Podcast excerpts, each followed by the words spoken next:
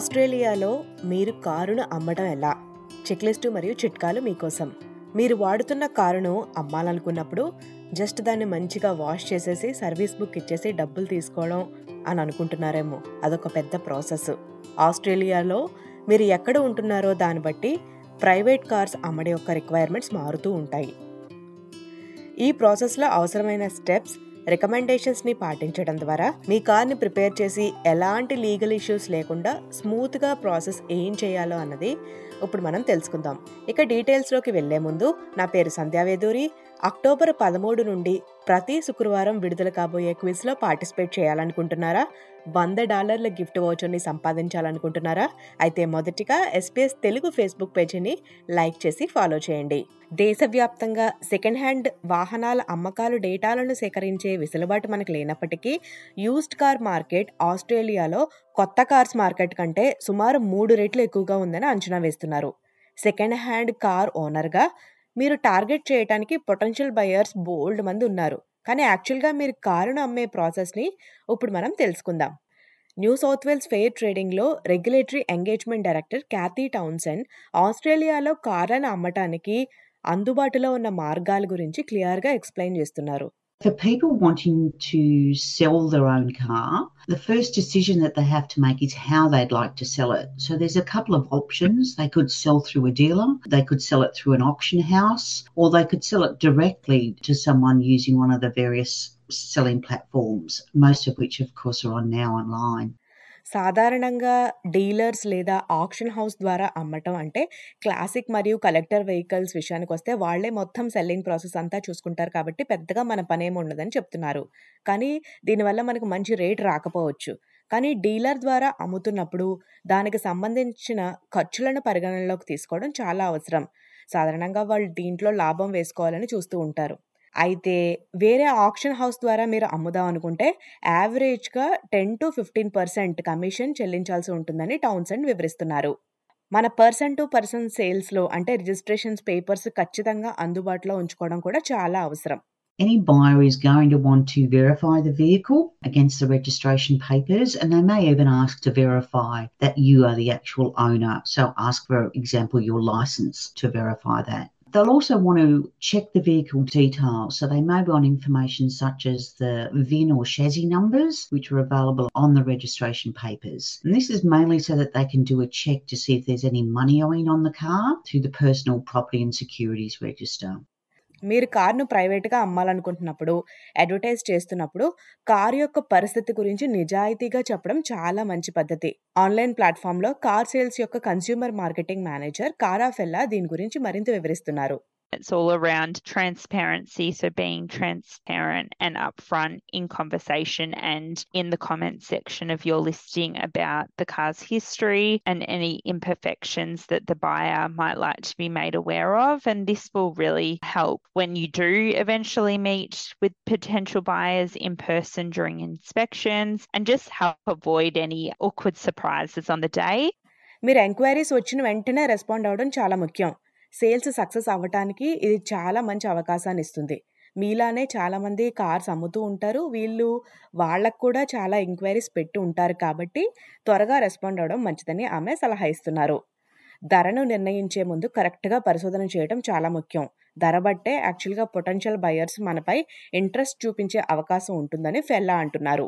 We know that buyers are very switched on. They do their research. So, if you're mm-hmm. serious about selling, try and price your car within the recommended range, which would be around that true market value to help you attract interest. The next tip is around negotiations. There are buyers that do like and enjoy the opportunity to negotiate the price. So, it's always worth considering this when setting your price. And if you can allow a little bit of wriggle room in your listing price to allow for negotiations.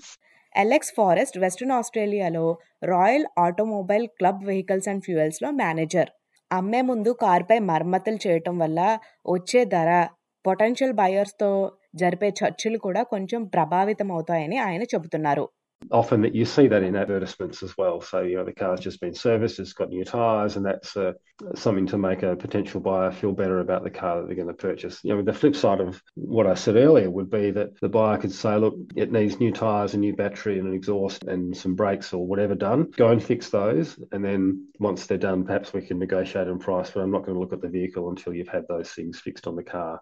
అయితే car నమ్మే ముందు మరీ అప్గ్రేడ్లు మంచి మంచి మార్పులు చేయడం అంత అవసరం లేదని ఆయన సలహా ఇస్తున్నారు.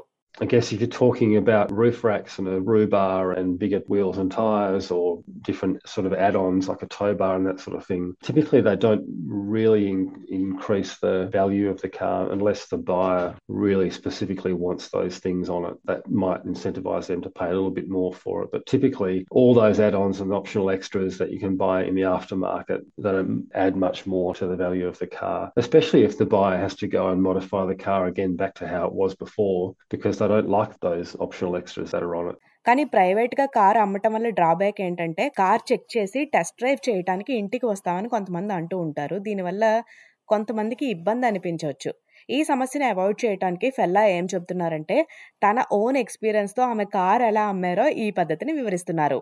That's another little tip there. You can have a friend or family member with you. With a test drive, you can arrange to meet the buyer in a public place. For example, a shopping centre car park where there are people around. You can ask to hold on to their car keys for the car that they drove to meet you, or even hold on to their driver's license, just as a bit of security when going on the test drive. And you can also go in the test drive with them and sit in the passenger seat.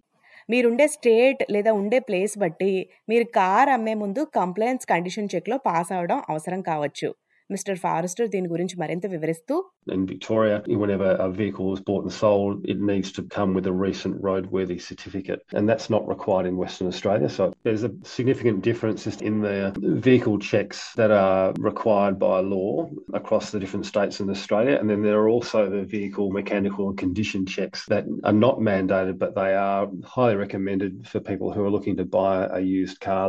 మీరు మీ కార్ను అమ్మేసిన తర్వాత మూడు ముఖ్యమైన పనులు చేయాల్సి ఉంటుంది. మీ insurance మరియు road side assistance ప్రొవైడర్లను సంప్రదించడం మీ టోల్ వే ఖాతాను మీ నెక్స్ట్ వెహికల్కి ట్రాన్స్ఫర్ చేయబడిందని నిర్ధారించుకోవటం మరియు మోటార్ రిజిస్ట్రీ ఆఫీస్కి తెలియజేయటం.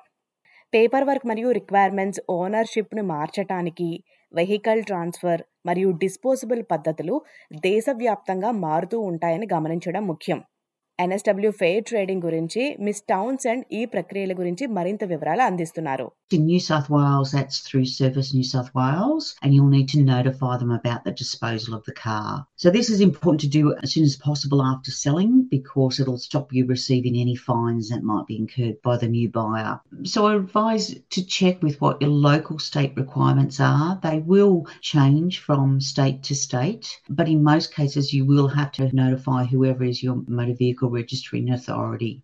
మీరు సెకండ్ హ్యాండ్ కారును ఆస్ట్రేలియాలో ఎలా అమ్మాలో తెలుసుకున్నారు కదా? మీరు ఆస్ట్రేలియాలో తెలుసుకోవాల్సిన విషయాల గురించి తప్పకుండా ఎస్పీఎస్ తెలుగు వెబ్సైట్ ద్వారా తెలుసుకోండి.